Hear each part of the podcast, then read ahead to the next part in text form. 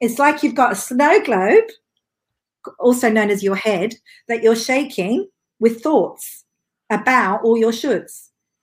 But really, when you set the snow globe down and you let it settle, there's space. And in that space, everything you need to run your life is available. And in that space, action that I'm going to call inspired action versus conditioned action, i.e., should action, inspired action that comes from your heart and soul that nourishes you arises in that space.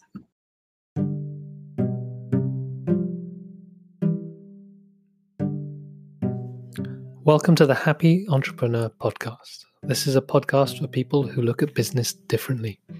It's for founders, freelancers, change makers, and freedom seekers who want to make money, do good, and be happy. We choose the path of the happy entrepreneur not to get rich, but to express ourselves and serve others in the most authentic way we can.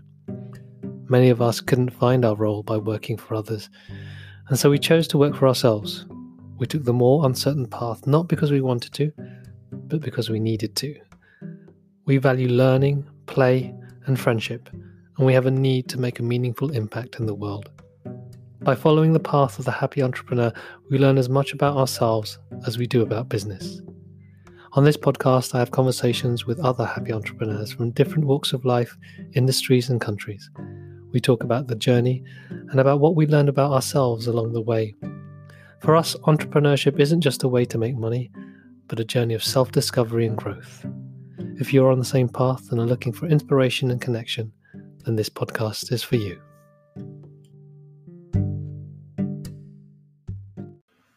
When faced with a crisis, how do you respond? When your mind is filled with anxious thoughts and worries, it's impossible to find the right answer. But if you let your mind settle and be at peace, then that's when insight arrives. In this episode of the podcast, we're joined by Elizabeth Lovius, entrepreneur, leadership coach, and wisdom teacher. She shares her own insight about where inspired action comes from and how we can find it within us. We relate this to our own experience of handling a crisis when we discovered just three weeks before our annual signature event that we didn't have a venue. According to Elizabeth, no matter what we might be experiencing on the outside, inside we are safe and we can claim the peace we need at any time. This is our spiritual side, the side of us that we need to be using more in business, particularly now. I hope you enjoy this conversation welcome everyone. Uh, good morning, good afternoon, and good evening, wherever you are and whenever you are watching this. Uh, thank you to another. Well, we are. What are we playing with? What's the name of this thing now, Laurence? Are we? Are we the fri- Friday Fireside? I think or it's Fireside Fridays or the fi- Friday Fireside. Yeah, we'd love to know you. All Campfire Conversations was another popular one. So, yeah. Campfire Conversations. Yeah. I, I feel the need for some kind of flaming stuff going on yeah. in the background and marshmallows. Uh, maybe that's what we're going to have to insist. Anyone who's going to join us has to have a fire pit in front of them while they're talking. but yeah, we want we want the vibe of the round the campfire chat. That's the that's the goal, I think. Yeah, exactly. Uh, making it cozy and and also including everyone who's joining us live in the conversation. We'd love to hear any thoughts, any questions. Um, and for us, like maybe to spark it off, is like the title of this was slowing down to the speed of life, and I've already seen uh, Ian said he he loves the book. I didn't even know there was a book. There is um, a book. So if you've read the book, please say yes, and if you haven't read the book, please say no. At least then that that's an easy question to start off with. Have you read Slowing Down to the Speed of Life? Um, and we're joined today by Elizabeth Lovius. Uh, and actually, I'm going to hand, hand over to you to maybe describe for, for people who are here who haven't, uh, who don't know you well uh, yet, explain who is Elizabeth and what does Elizabeth do? Oh, wow. There's a question. Okay, so I've been in the field of uh, helping things and people work better for 30 years. So I've been running my own organization, business consultancy for 30 years. And I met the happy startup guys five, six, seven years ago. I think maybe the second uh, camp you ever ran and um, ignited uh, in my heart a spirit of entrepreneurship, which I was already there, but I didn't didn't know. And so, since then, I don't know if you guys actually know this, but I've set up, I've become a social entrepreneur. So I've set up a couple of businesses in the space of wisdom and well-being, which I believe is the source of everything. So that's really what I've done over my 30 years is I've distilled the essence of everything I know that is helpful to people and discovered that whether you're right up against it and struggling with your own mind or your own life or whatever at that end of the spectrum, or full of inspiration and ready to fulfill your potential, the same source will guide you and the same source will heal you and the same source will help you move forward. And that is already within you. So I've become yeah. very interested in that. What is that? Because it's not it's not a pill you can take and have it instantly. I wish. So do you. well, there is a pill that helps you instantly, but that that doesn't work sustainably, right? So you know, there's, there's a downside. I feel um, like we should call this, you know, uh, the secret sauce from Elizabeth yeah. Logan. Natural highs with Elizabeth Logan. Natural highs. There's a name. Um, but, but what's what I've discovered is I've worked with literally 10 over 10,000 people and I've discovered that there is this simple thing that's true for us all.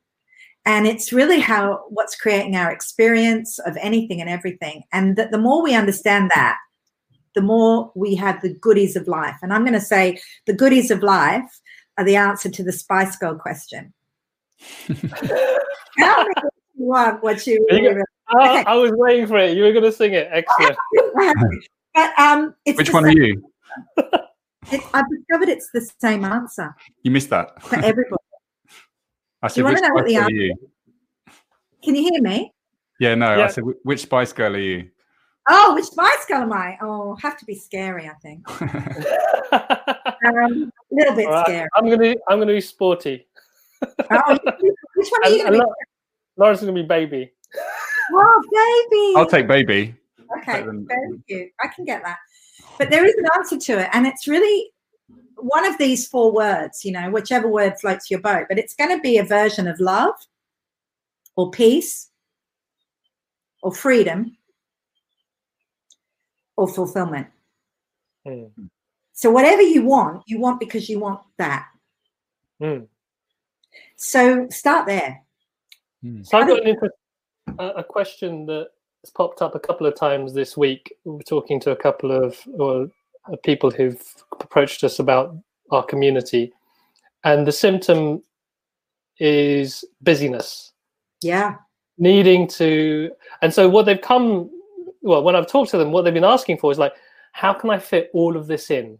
How can I mm. get all of this stuff done? Because I need to get this, this, this, this, this, and this done, but I'm tired. Mm-hmm. But I need to get this done mm. but I'm mm. tired. Mm-hmm. Oh, can I talk about that? Go for it. Oh my God. So that's everyone. Me too. Um, but it's a lie. It's an oh. illusion. You know, it's it's a story we're telling ourselves. So that's the first place to start. We're all telling ourselves stories all the time about what we need to do. And I'm going to bring a really big important word into the conversation. What we should do. Mm. so there's two types i was just kind of listening a little bit to what laurence talked about last time. Not not you laurence baby spice. The other one. The other spice girl. Scary spice. Scary, yeah he can be scary, scary. um i want to talk about where what busyness really is and uh, the two types of places action can come from that relates exactly to what you're saying. So busyness, technically, oh, lazy spice. I want to be lazy spice. I love that. I love that. Lazy spice. That should be a lazy spice. My husband's lazy spice, definitely. Um, what is busyness? Busyness is a lot on your mind, right? Hmm. A lot of I've got a lot of things to do, I should do, my to do list, or all these ideas of myself that I should be living up to that I'm not, is my busyness. So I want to I want to say that busyness is created through your mind. It's created in your head and it's filled with all the things you should be doing. Now, uh, that's made up, and hmm. you make it up. Mm. That's it.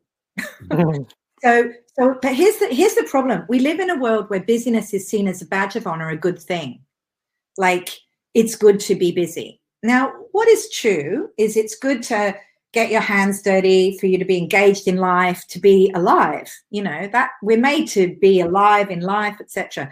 But to be so busy that we feel overwhelmed by our thoughts, I don't think that's the design. I think we create it and we create it quite simply by thinking things should be different and we should be different than the way that we are. The should comes in. And the should is made up story that we've inherited from our parents, from our upbringing, from reading the happy startup guide to being a good happy startup i should be doing my values you know whatever it is that we've created as what a good person is in our heads we then become um, busy with mm. if we're not that so i just mm. want to say that busyness isn't i want to say a word about busy from the point of view of a really busy mind is not a mind that gets a, its best ideas. I think you'll have had many people on this show who've spoken. I know Laurence will and Charlie um, will have spoken to a quieter place that's available when we settle down, when we connect with ourselves, where inspiration and insight just arises effortlessly. The doing nothing has wisdom in it. Mm. I don't know about you guys listening or you you two on the call, but do you do you not find that? I mean, I go for a walk most days if I can, the river walk behind my house. Nice. I get great ideas that I'm not thinking about. That's the key. I'm not thinking about those things. I just what pops in my head is a revelation about my relationship with my dad. I wasn't even mm. thinking about my dad, you know. Mm but in in pops insight in a space so i just want to say one last thing about busyness. It's like you've got a snow globe also known as your head that you're shaking with thoughts about all your shoulds. But really when you set the snow globe down and you let it settle there's space. And in that space everything you need to run your life is available. And in that space action that I'm going to call inspired action versus conditioned action, i.e., should action, inspired action that comes from your heart and soul that nourishes you arises in that space. Nice. I love the idea of everyone having their own snow globe with their. Well, I was going to say, if you're watching now, um, if you got that he- picture of a, of a snow globe with loads of stuff floating in your head, or you're super calm, could you say snow globe if you're manic, or slow globe if you're calm? Oh, slow globe or snow globe? It's not as good as Lazy Spice. Oh, we got Lazy Spice is I'm stealing it. I'm curious with what you were saying because um, I read this book last year or a couple of years ago called Make Time, um, and they talked a lot about defaults. You know, you talk about busy seems to be like when you ask someone how they're doing, well, maybe before lockdown, probably even more so now. How are you doing? It tends to be busy, you know, and that's the first almost thing that comes to mind. We say our default is busy, but I'm curious, like, how can we reset our defaults to, like you said, being full or less? I don't know. Do we need language for it that's not um, that comes to mind when, when someone asks us that question? Yeah. Well, I, I think this is a really good opportunity to bring in the idea of feelings because they they tell you where you are right? So so just take a look. Don't believe me though. Just see if it's true. Sometimes we can feel anxious or frustrated or under pressure urgent stressed angry irritated um, very gloomy grumpy. I mean if we're human we're gonna we're gonna experience that. Now, feelings tend to come as a result of the quality of our thinking. So if we've got my husband should do more around the house thinking, we've got irritated feeling. It just goes together. Um, I can't cope with all the worry about the future, anxiety. You know, that feelings are telling us the quality of our thinking. Now, if you go, when you go on your little walk and you don't have much going on, the feeling that's there is just uh, more open, more connected, more peaceful, in tune, easy. And so that tells you that the quality of your thinking's improved.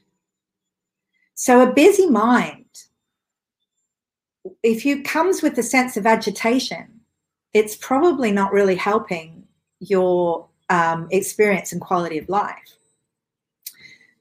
Now, we've inherited a world where busy think a lot of thinking about things, analyzing, figuring it out is seen to be good. But it's not really the main design of the human. The main design of the human is to be present, being in this moment, being present to what is in this moment. And in that this moment, we have everything we need to meet the needs of the moment. Now, what happens is because we've been gifted with this incredible gift of thought to imagine a past and a future, because actually they only exist in imagination, by the way, technically, the brain imagines the past. That's why oh, I've frozen. Am I still there? That's why you can't, police have such trouble um, getting witness statements because everyone has their own imagination of what happened. And the future, well, clearly that hasn't happened yet. So it can only ever be a construct. But the way we're designed is when we think about this terrible thing that happened when, you know, in the in our past, or we think about this terrible thing that might happen in our future, we have the feelings to correspond with that right now. So I think about I might never see my mum again, and I start to feel the grief right now as if it's happening, but it's not. But we don't, our minds don't know the difference. Mm. So I want to say that, you know, your feelings are telling you about the state of your thinking. And quite simply, the less on your mind, the more settled you are, the more the quality of your thinking guides you moment by moment and, and gives you what you need to meet the needs of the moment. And I think this is a massive misunderstanding most people have. They think they need to plan for every eventuality and figure it out before it happens. And they get busy with that. And it looks like a good idea. And it's a, it should you should do that. But life i don't know if you've noticed doesn't work out like you planned it a lot that doesn't mean to say you do nothing but if you're always preoccupied with your plans you're not here now in this moment following the breadcrumbs right in front of you hmm. there's a element there about uh, hear about control. Yeah. And, and and the need to feel like you're in control. Um, but also there's there's part of it of um, you know I like the idea of you know this when you're talking about our, our ability to imagine things is what makes things happen. Yeah. If we couldn't imagine things, we wouldn't be able to get creative. That's it. But it's a double double edged sword because we can imagine things. We can imagine the bad things as well as the good things. That's it. Um, and so, if we're going to create something like an amazing event or a beautiful experience or even a, a, a product, we need to be able to work out how to get there. And I think anyone here who's an entrepreneur who, you know, who've been told, you know, you need to have a five year plan because if you've got a five year plan, you know where you're going. I don't think necessarily it's the plan is the problem, is your attachment that the plan must execute exactly how you foresaw it. That's it is that and because there's that there's that real tension sometimes yeah. like being in the moment yeah and and being able to know what's going to happen next or yeah. being able to predict what you're going to do next so if you know that you have within you, uh, all of us, you know, if we have within us the capacity to meet the need of any given moment, we do not need to be afraid of what happens because we will find within us you know laurence your boy suddenly was in hospital. You had to find within you the, the need to meet that and deal with it as reality. You would never you know that's something you can't plan for. You find it within you you know. We we all have within us this capacity. And we also have within us the capacity for inspiration to come and and get us out of bed in the morning. It's the same capacity mm. i think of it like you want to have something that gets the ship out of the harbor. You want to have a reason to sail to go you hmm. know? You want to have a destination. Maybe you've got in mind i don't know some islands with lots of dancing naked women on it that if you're a so inclined. Um, that will get that will get you out of bed right? But then you're on the then you're on the waves and the wind and the and the sea is doing what it's doing and your ship is doing and the and you've got to follow the needs of the moment. You've got to follow what the weather is doing right now. And you may be thrown off course and you may end up somewhere else. And if you like you say trust the the flow of life the wind and the weather of life it will always take you forward if you let it, and sometimes to a new destination. And I just want to quote Happy Startup Camp number four or five, when suddenly there was no venue within weeks, you know, but you responded to the needs of that moment and and discovered a whole new venue that probably in many ways was more serving what you wanted to do or, or gave you something. So that's a perfect example of being thrown off course but hmm. responding in the hmm. needs of the moment and I think you guys are such masters at that, knowing mm. that's the path. Um, so I think trust about, I think that's what we're missing in our world today is a trust of something on the inside that we can tap into, an intelligent source that can guide us. But we're not so intelligent when we're busy, preoccupied with a lot of thinking. That's that's really what I want to say. I don't know if that answers your question at all, Laurence, but that's what came. So what that so the things that spring up for me there is the idea of resilience. Yeah. And this kind of idea of what we're talking about bouncing back. Yeah. Um, and thank you for taking us back to that traumatic experience. I, was, I was about to say with that, it makes me realize that after that experience, we, we realize you can pretty much cope with any anything that life throws at you. But it's a double edged sword. Like Carlos said, it's, it triggers a trauma, which, um, yeah, it still sits sits there somewhere. So I think it's it's useful to have it, but also yeah, you kind of uh, you get taken back to that moment. I I am taken to that moment. exactly what you're saying there, Laurence. I I have clear picture. I was on holiday when I found out this event. We basically, for those of you who don't know, we run a yearly uh, yearly festival, um, Happy Startup Summer Camp, uh, beautiful place in in uh, East Sussex. Um, lovely barn that we have it in. Uh, and about three, four weeks before, three weeks before, we discovered that the venue was booked on the wrong date. There was there was a clerical mix-up. We're not going to go into blame right now. Anyway, what it is is like I'm realizing this on holiday, and I have a distinct picture of myself getting my wife say, "All right, we're going to go to a bar. I'm going to sit down. I'm going to have a beer and just stop thinking."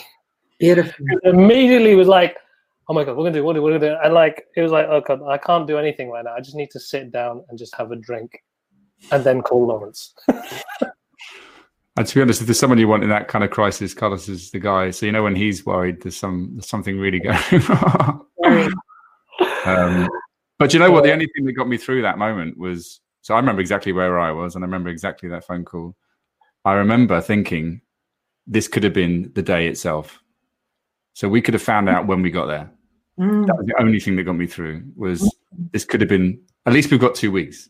which is crazy to say. We normally plan a year in advance, but at least we've got two weeks. We're not just showing up with 150 people and a, a kind of a wedding where we should be having this festival. So that was kind of cling on to the crumbs of comfort around that. And we only had three choices. I think yeah. it's the other thing that made me think we either cancel, mm. uh, postpone, or find another venue. Mm. That's what the way I thought about it. And so we can't cancel because we would be dead as a business. We can't postpone because we'd still be dead as a business because most people would probably wouldn't be able to make it. It's too short notice. So we only had one choice. We only had to find another venue. That's all we could do. There's mm. nothing else we could spin out about. And that for me, just like, all right, boom, we just focus on that, full stop. Mm. There's a deeper truth here that I absolutely love, which is that you guys and, and all of us, when we're up against something that we don't want it to be that way, and you did not want it to be that way, I'm guessing. you wouldn't have chosen it, right? But the minute we accept the way that it is what it is, we get resourceful, we get resilient, and we get capable, we get insightful. So I want to say that that there's a relationship that we have with X where it shifts from a massive problem, which involves lots of resistance, drama, upset, wish it wasn't like this, who the fuck did this, I want to kill them, you know, feelings, and we just let the feelings fall away and the thoughts fall away and it is what it is which i have to say I, carlos in my experiences, i mean I, I have experienced him do this. He's got he's very neutral. Both of you are very neutral. It is what it is and so at the minute we are it is what it isness fresh ideas come perspective comes insight comes so so i want to say that the, the our relationship with x as a situation is the thing that creates the problem, not the situation itself. And the minute we go, okay, we are going to find another venue, then guess what? A million ideas come. But I want to go a step deeper, if I may, for a moment, because it's you. And I feel like can. We like deep. Talk yeah. about the S word. This is the campfire, right? this is the campfire. This is, we're now going to talk about spiritual things. We are. Business are you going woo woo on us? Is this the gonna go woo woo? Okay. Woo woo woo woo. That's fun. I want to. Oh, now Carlos is gone. Now I'm talking woo woo. He disappears. Okay, I get that message. Um, so what I want to say is, Leanne wants to get woo woo too. Beneath the story of we have to put this on, or we have to find a venue, or our business will be over if we don't, and all of that Beneath that is a truer thing. And the truer thing is this no matter what happens, the essence of you is okay. You are okay, even when you don't think you're okay. You are okay, even if the business was to go under. You are okay, even if, you know, you had to postpone. You didn't, but you are okay. And this deeper spiritual truth is the is the essence of you before you start thinking yourself up or you have an idea of yourself as a you know i have an idea of myself as a successful businesswoman or an entrepreneur that they're all ideas that i have of myself. But before all of that i'm just the life force energy and so are you. And that energy is unbreakable untouchable cannot be harmed. It's our true nature. It is our source, it is our essence, it is the life force itself. It doesn't matter what you call it. It is you, your higher self, it is your soul, it is, yeah, nature personified in you. Whatever that is, cannot be harmed by an external thing. Now, you can have external situations that are sad. You know, I know this because I've, you know, lost three members of my family. One is my sister. I was by her deathbed. I would never choose that, right? I would never choose my sister to die. But I discovered in that great moment of truth, which is what becomes available when you're literally looking death in the face of something you love, someone you love, is peace. Our true nature has peace available to us when all else falls away. She, she shouldn't be dying creates disease in me, unease in me. She, it is what it is. I find I, my heart can meet it fully. And with that heart meeting the moment fully, I settle, become peaceful, and and grieve and be sad, but no resistance to any of it. It's all just experience happening. And I feel like I want to say the flow of life is filled with highs and lows. And anybody that's trying to get out of feeling bad, good luck with that.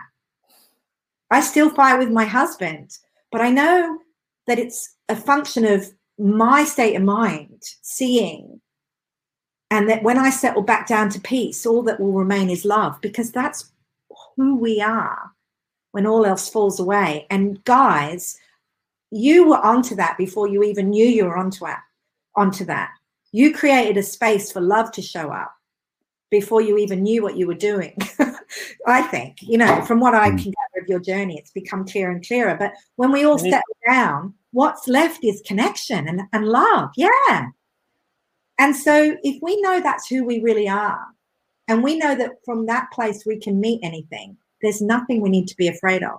There's no feeling we need to fear. There's no circumstance we need to worry about. Mm. Yeah, use your common sense I'm not saying don't do that. That's what's available to you when you're settled, when you're snow globe, when you're slow globing. Sense is available. Hashtag slow globe. I can see the t-shirt now. I'm already thinking of ideas. Slow the globe. uh, it rem- I was going to say it reminds me very much of the conversations we had with Shamash um, a couple of weeks ago, and this and this idea of res- resisting when you resist the feelings that's when you you start causing trouble for yourself. Yeah, I was going to say it's interesting what you said about. I think Andre highlighted it. No matter what happens, the essence of you is okay. Because yeah. I, I think for a long time I thought the reason summer camp worked was that venue, um, or the reason we worked was because we had an, um, a kind of co-working space, or we had a certain member of the team with us, or so it was really interesting when you start to lose some of those things. You start to think, oh, it's definitely not going to work now. It was all luck. Um, and that's and like you said trying to let go of those things is really hard when you think actually yeah what if what's the worst case that could happen but actually like i love the idea of yeah you'll rebuild yourself and still be you without all those things. Um, really simply if i cut both your legs off would you still be you? Of course.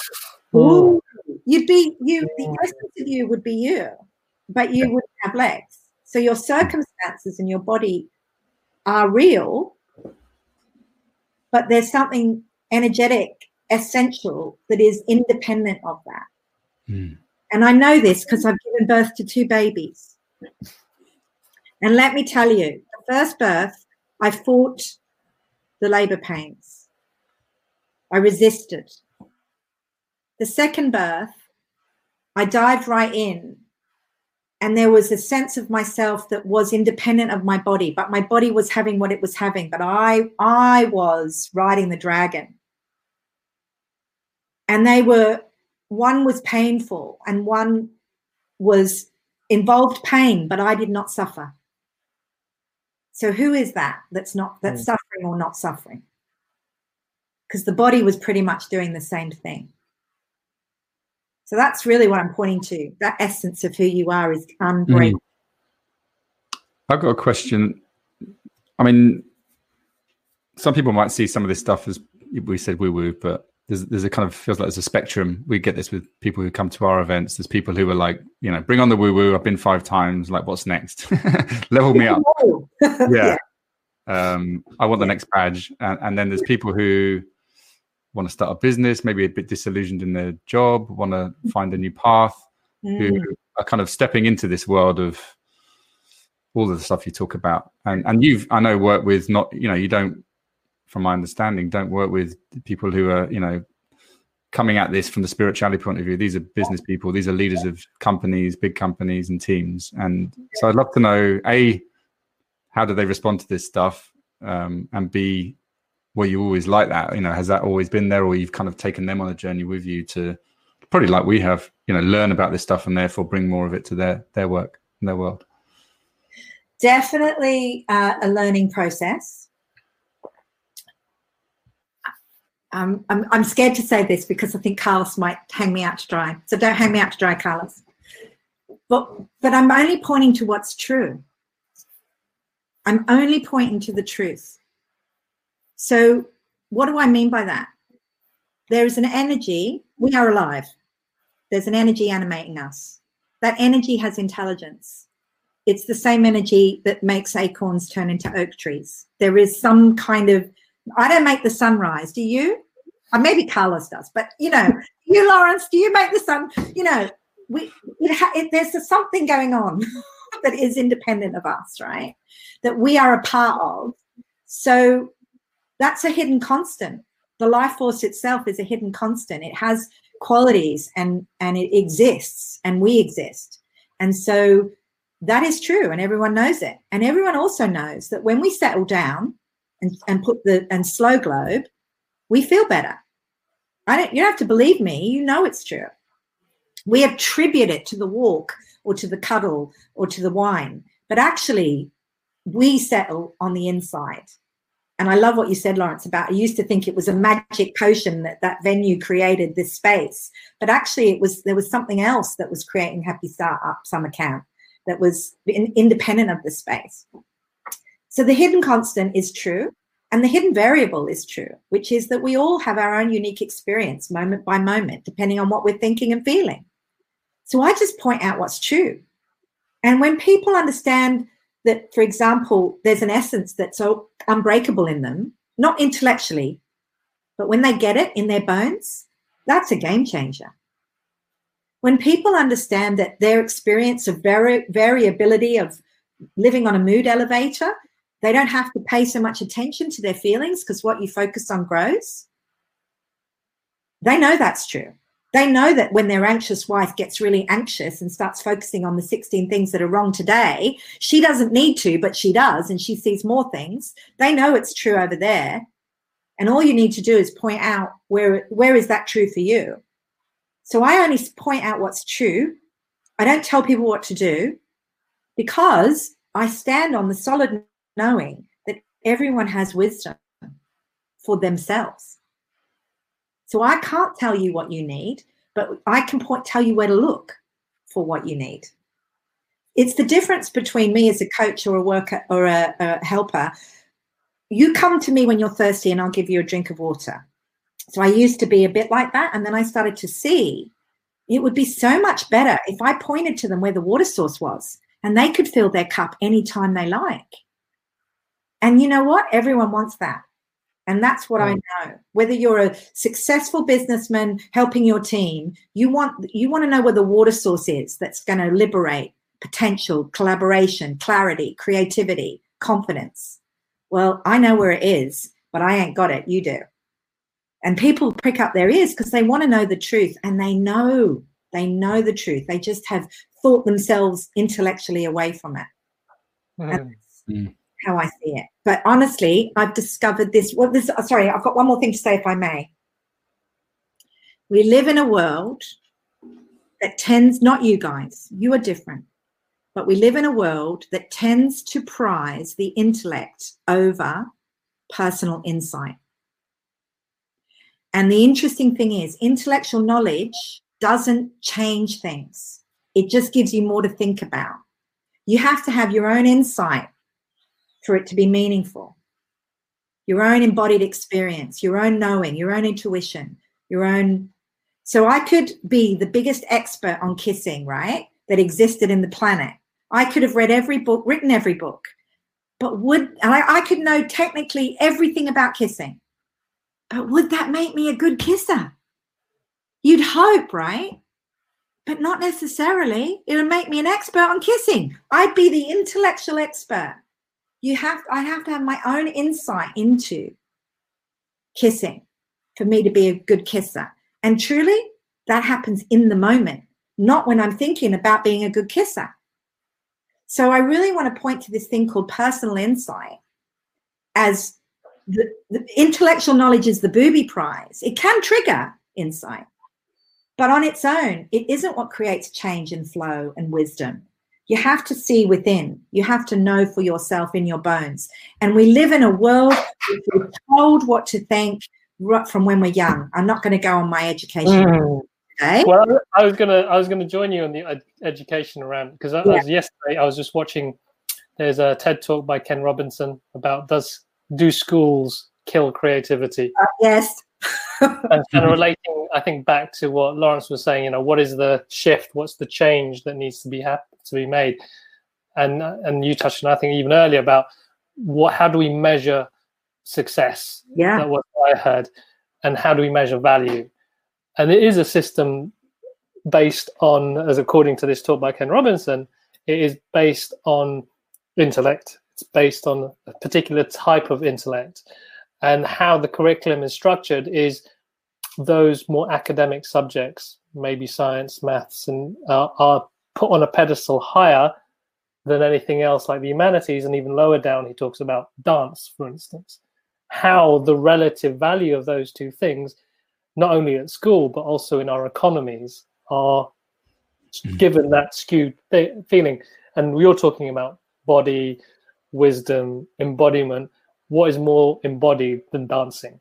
Absolutely. but it's totally not worth you know it's not valuable according to our current systems so there's Right. that shift there it sounds like Well, also it's, it's hard to measure, isn't it? I think that's the thing. It's you know it's easy to know whether you've got a maths equation right or wrong. It's very subjective to decide if someone's dancing is good or bad. Although if you see me, you, you probably all agree it's pretty bad.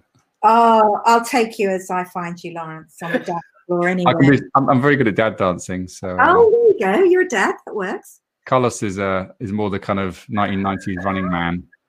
oh yeah I yeah, with, with a dodgy back, so he can't quite do the moves he used to be able not to. anymore But, um, yeah, he needs to do stretching for about an hour before. and the chiropractor afterwards We, you know, I don't have to tell you or anyone listening to this that we've lost our way. And you brought into my awareness the idea of business as a tribe. And I'm actually about to write an article. The new CEO, Chief Empathy Officer, business as community, teams as family. We now live in a choice between me, not we, or we, not me. And the new CEO, if and we includes our good friend Gaia. And if we are not living in alignment with the needs of the we, including our mate Gaia, we are uh, lost. And so there is an opportunity now for a new wisdom to arise where empathy and thinking about we and nurturing, listening, making space, listening to the wisdom of the tribe, the the feminine energies, it's not only in women, Mm. but the feminine energy. See, the reason why we've gone overboard is the masculine loves a good measurable pole. okay, she said that. Yeah, she Do you want to re- re- reword that? Yes. masculine loves form. It loves measure. It loves to manifest form. So we've lived in a world that reveres the form. And yet there is a formless truth as well. So I want to say it like this um, We've learned to value what we can measure, but not everything that matters we can measure. And often what we do measure doesn't matter. So we need to learn to look beyond what is measurable and value that too. And that's kindness and creativity, connection, confidence, things that are just kind of very hard. Well being, then nobody even agrees what well being is. I'm just saying it's when you're in alignment with with the flow of life. That's then you are just being and it feels good. That's well being. you know, it, it, it's just you being you without a lot hmm. on your mind. But but my point is this: we are bodies, and they have they run by biology, but we are more than that. And it is the more than that bit, and it doesn't matter what you call it, but you know every person will know what I'm talking about. The piece of them that stays constant, that was at their sixth birthday party, that had their first kiss, that's here on this call, there's an aware part of us that is independent of our bodies. And that part of us has gifts. I'm going to call them spiritual gifts. And they are not necessarily measurable, and yet they are the joy of life. When you watch your baby be born, when you when you have that moment when you're see that everything is connected or whatever it is consciousness Hmm. you can call it doesn't it's not in the name it's in the experience when you're singing in a choir when Hmm. you're dancing on that dance floor with the what are they called the guys with the drums the the, the guys you, that you had at happy startup to do the, Oh, the the the bang. Oh, the were they Bangor Oh. band or the yeah the band Okay. might have been Iron, Iron Boot Scrapers maybe. iron, iron boots that you know when you're when you're kind of all there connected you can't they could put stuff on our heads and our hearts to measure chemistry but that isn't what it's about it's about what we experience when that's happening and that's Yeah.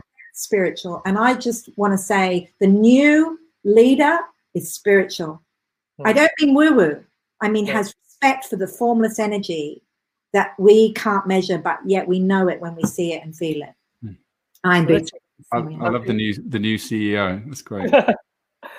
well, this is uh, Leanne was asking a question actually, I think related to this. Um, she says, in light of where we are right now and what we are experiencing, do you see or believe that spirituality will find a stronger place in a business environment and with business leaders?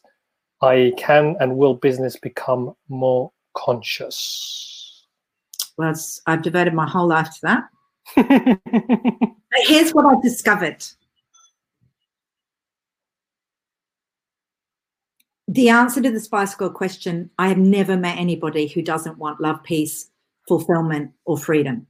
Hmm. Ever. Now, they may be very cynical. They may be very show me the money. They may be all sorts of other things as, as a mask that they've learned to wear in a corporate setting. But you give them a moment where they can have the taste, the nectar of human connection, and they will drop it in a heartbeat if they feel safe enough. It's all about safety.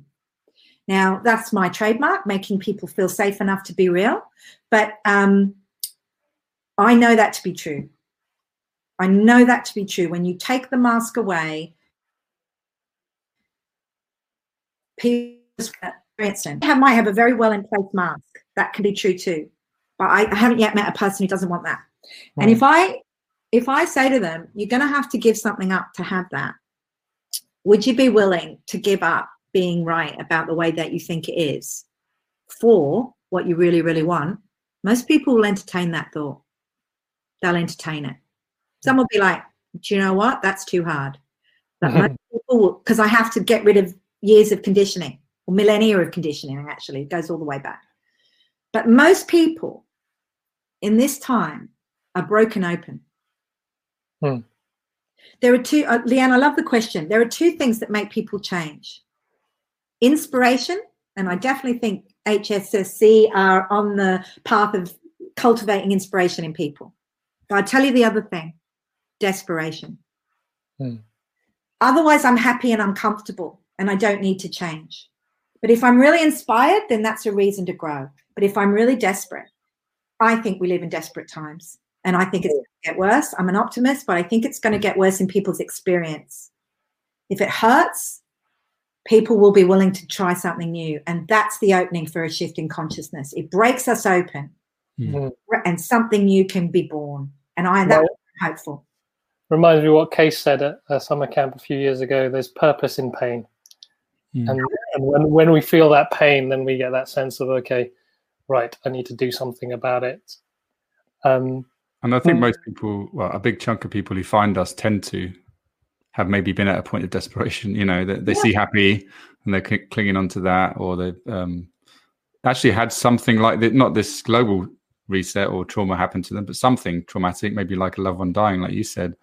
And actually, that then making them realize, Yeah. wow, I haven't got long on this on this thing we call the earth, and and I want to get inspired to do something different and make most of it.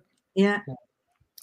Another thing that springs to mind about what's happening right now and how that can maybe shift the way we look at how we are in terms of consciousness and also work and, and community is I heard someone say this on the WHO um, press conference. We all won't. Be, I say we won't be safe until we are all safe. Mm. Because until every single person is safe, not we we won't be safe. You can't just have a bunch of us say, "All right, we're okay, we're protected," and those people have the coronavirus. Because if they've got it, we're still in threat. So until we're all good, when we're yeah. all looking after each other, we're That's all going to be. it makes me laugh when we see these league tables of countries, and you know we're doing better than whoever else, and it's just ludicrous because it's obviously self-interest in politics, and and we will have to travel eventually if we want to get out of this, and then it won't matter, will it? We are one one world. There's no this bound. There's this this virus it has no boundaries in terms of geographical boundaries or no boundaries in terms of economical boundaries. You could be the richest person in the world, you still get it. You could be in the far flung parts of the world, at some point you're going to get it. And and what I hear from you, Elizabeth, is having that shift of understanding of what actually there are things that don't have boundaries. And one of that, the positive thing that doesn't have boundaries is love. That's it. And if we can harness that by acknowledging actually we're not separate. That's it. Mm you know, I'm sure you guys know or have heard of Charles Eisenstein, and he talks about the story of separation. Mm. We live in the idea, an illusion that we're separate, and if it, and we, you know, it, up till now, and then in the last ten years, let's say, this growing awareness that we are all connected. Have you not gone to a beach and been horrified at what you see washed up on the shore? And you're like, where the fuck did that come from? Well, you know, somebody in South America got on a boat and threw something in the water and it landed on your shores, you know. I remember watching Survivor or something and thinking that's an island in the middle of the Pacific and how is that even happening? So now we're starting to really get the visceral reality that we are all connected on a physical level. And coronavirus is a wonderful metaphor for, for that truth. There it is I, I see coronavirus in many different ways. And one of the ways I see it, it's the great wake up it's the great wake up call. A, incontrovertible evidence we're all connected. But it also shows us the state of things. It I don't know about you, but in lockdown, do you not meet yourself? do you not meet your head? Do you not meet your pathology and your compulsions and all the bits of you that you kind of could get away from before you now meet? So it's the great awakening on an individual level, but also on a societal level and the great opportunity is we can do better. We can do better. We've all been sent to our room for a bit. And now we can come out and do better. And um, but I think the other thing that Charles talks about is interbeing. It is a fact that there is, we are all part of and connected to the whole. Mm-hmm. And we have our own unique individual expression, which is beautiful, just like every tree in the forest is meant to be its separate self, not the same as something else. But it is all part of the forest and we are all part of the one world and i think this coronavirus is a is a revealing thing and a truth teller and a, an awakening tool and that's not even true what i just said it's just what looks true to me and it's a possible interpretation that leaves me a wiser mm. as a result of seeing it that way mm. Wow. Lots to soak in here. I, I, it's interesting what Ray just said. There's no profit to be made from getting everyone to love each other, but plenty to be made from selling vaccines. And that, for me, just like that stark difference in perspective that you can take on what's going on around you, um, based on what, what's important or you what you believe to be important. And that's what's curious for me is how things go back together whenever that happens. Will things be the same? Um, will people want to buy the things that they bought before? Will they want to, you know, live the, the way they did? Because it feels to me like there's two camps: people who've responded to this well, and people who've responded to this in a very different way. And I guess neither's right or wrong, is it? Facing up to your demons sounds like the hardest part of this for everyone. I think that's a reality that we get. And we either take that crucible and we turn shit into gold, or we don't. Yeah. But it's available. It's available. I promise you, if you're in the shit right now, you go to the heart of it. You you dive in, you wallow in it, and you will find the gold. It is there always, mm. without exception. We, we're made we're made for these times. We're made to to deal with whatever's up against us and find our heart and our community and our adaptability within it. And I just think the one thing that um, we miss that we can't replace. We're loving. I'm loving all of this kind of call to be online and to rethink things. And I, am really enjoying it. It's, it's going really well for me. Finding new ways to share what I do online. But the one thing that you guys always knew was that the balance needed to be there between person to person contact mm-hmm. and then this global reach. Yeah. I think that person to person contact, we must protect that however makes sense for us to do in our worlds, in our ways, but nothing can replace touch. Nothing Mm. can replace touch. And that we must remember that, you know, we're made for that. Mm. And that's important. And I think that will become increased. My prediction that once the fear is settled down, the need for that will increase. Yeah. Well, when are we going to hug again? Yeah, exactly. I'm I'm I'm a hugger, and I'm going to hug the people I feel safe to hug, or who are open to me hugging them, because I need to do that, and I'm going to do that. I trust. I trust that. I also I might be immune, so Mother hugger. Mother hugger. Um, but going back to your point, I, you know, when thinking about this conversation, I was thinking back to us sitting on a log at summer camp, chatting for what seemed like a long while, but it was probably about ten minutes. But in that kind of midst of craziness, when you're running something like that, it was really a moment I remember. And I think that you know, as much as nice as this is, I think our community wouldn't be what it is without those moments. I feel. really, Yeah. it, it, yeah, There's there's the there's the should I call it the intellectual experience of just the conversation, but then there's also the sensory side of things. And, Mm. and until you have both of those working together, then you're never going to have the the highest quality of memory of that situation. And like you said, Elizabeth, it's, it's about feeling, and feeling is a bodily function, not a mental one. It, you know, when your when your your mind and your heart and your body and let's call it your soul are in alignment, that's what everyone's looking for. Mhm. Everyone is looking for that. And I remember that really when I when I used to hold my six year old boy who was very still person. He's very grounded. He's I would be so still in his being, I would hold him and I would feel still too. That's the biggest contribution we can make Mhm. is to locate our center and emanate from that place. Mm. Our being, just our very being impacts other people. And it's enough. It's Mm. enough. It's interesting. I don't know if that relates to Annette's question. Um, how do you bring people you work with towards that recognition and connection with true essence and their innate goodness? It's a good one. Okay. Well, we've got like three minutes, haven't we? How long is this thing? Yeah. Does it, does it involve ayahuasca? Whatever floats your boat, honey. But what I would say about that is I, I do actually have a trick I use. So maybe we'll do another webinar someday on this. But it is the devi- a device I use to point people to the fact, and it is an absolute fact, that everybody has this within them, but they think they don't. They don't, they, they think, oh, yeah, that sounds really nice. One day I'll get there. But no, you had it last week when you were walking the dog. You had it in the shower the other day when you were like, oh, looking out the window thinking it's going to be a nice day. Or when you hugged your kid. Or the last time you felt relaxed, whatever it, you were doing something or nothing, but you attribute it to that thing. What if all that ever happened was that you settled enough on the inside to be there fully? And because the truth is, we, we might say every time I go for a run, it clears my head. But there are times when you go for a run and it doesn't clear your head. So it can't be the run.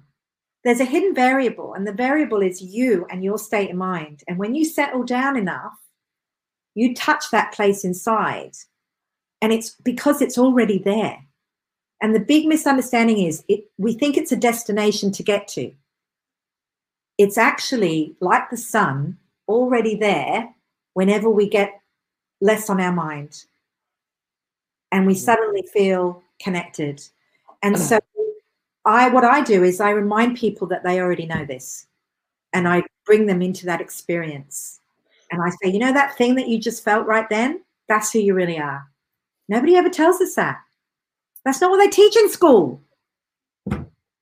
Yeah. Exactly. do actually. I have some colleagues that do, but you know, Mm. Well, I think that's the thing. That's the thing that needs to be taught. And if we were talking about education, um, or even thinking about how you build a business, I feel more and more the the mission we're on with this community is how to build a business by just being you.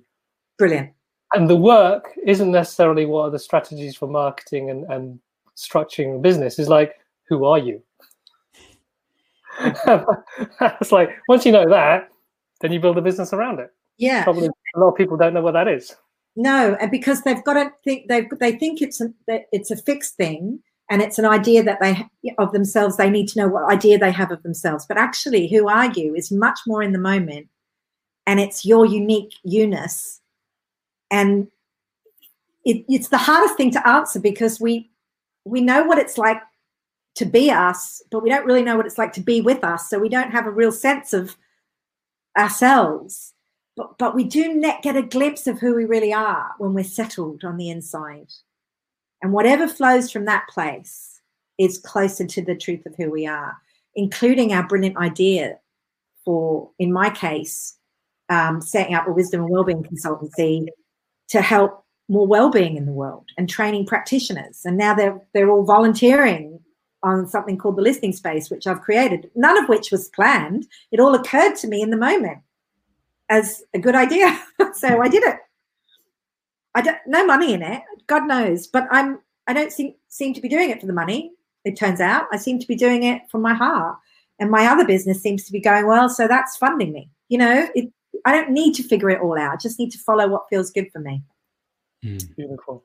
I think it's so important at the moment. We've found that even just these conversations came out of this need to follow what we had energy for, not what made sense commercially. Isn't And that that's- interesting? That's where the good stuff is, I think. Um, I've, I've now got vi- now got visions of Miss Lovius coming in to teach snow globes. Anybody wants that? I'm I'm you know I've got a whole team that teach snow globe stuff. Snow globe thinking. Elizabeth I Lovius. love, Yeah, I love it.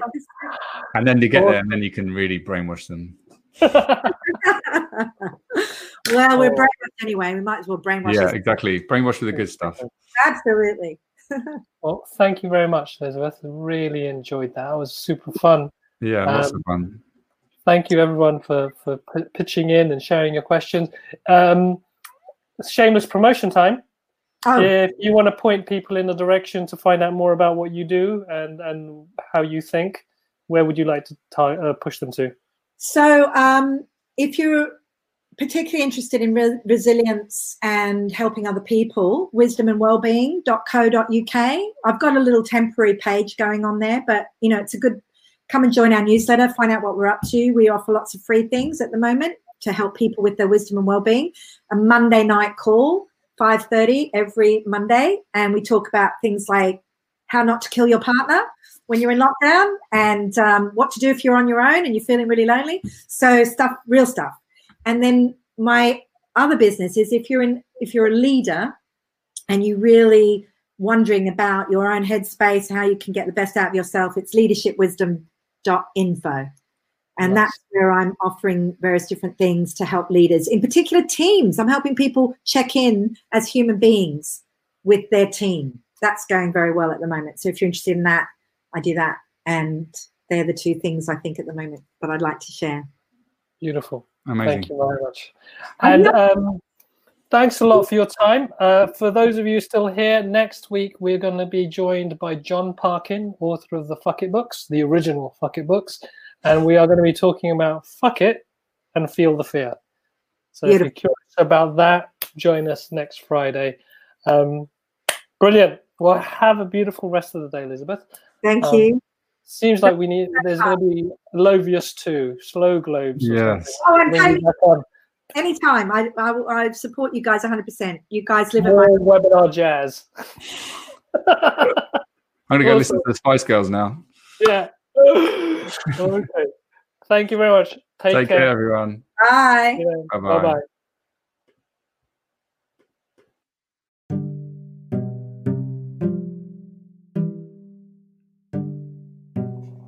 Thank you for listening to the Happy Entrepreneur podcast. If you like what you heard, please subscribe to us on iTunes, Spotify, and SoundCloud. Also, if you'd like to learn more about being a happy entrepreneur and want to connect with more people like you, then go to our website, thehappystartupschool.com, and subscribe to our newsletter. Amongst many other things about business and life, we'll help you answer the following questions How can I serve others by being myself?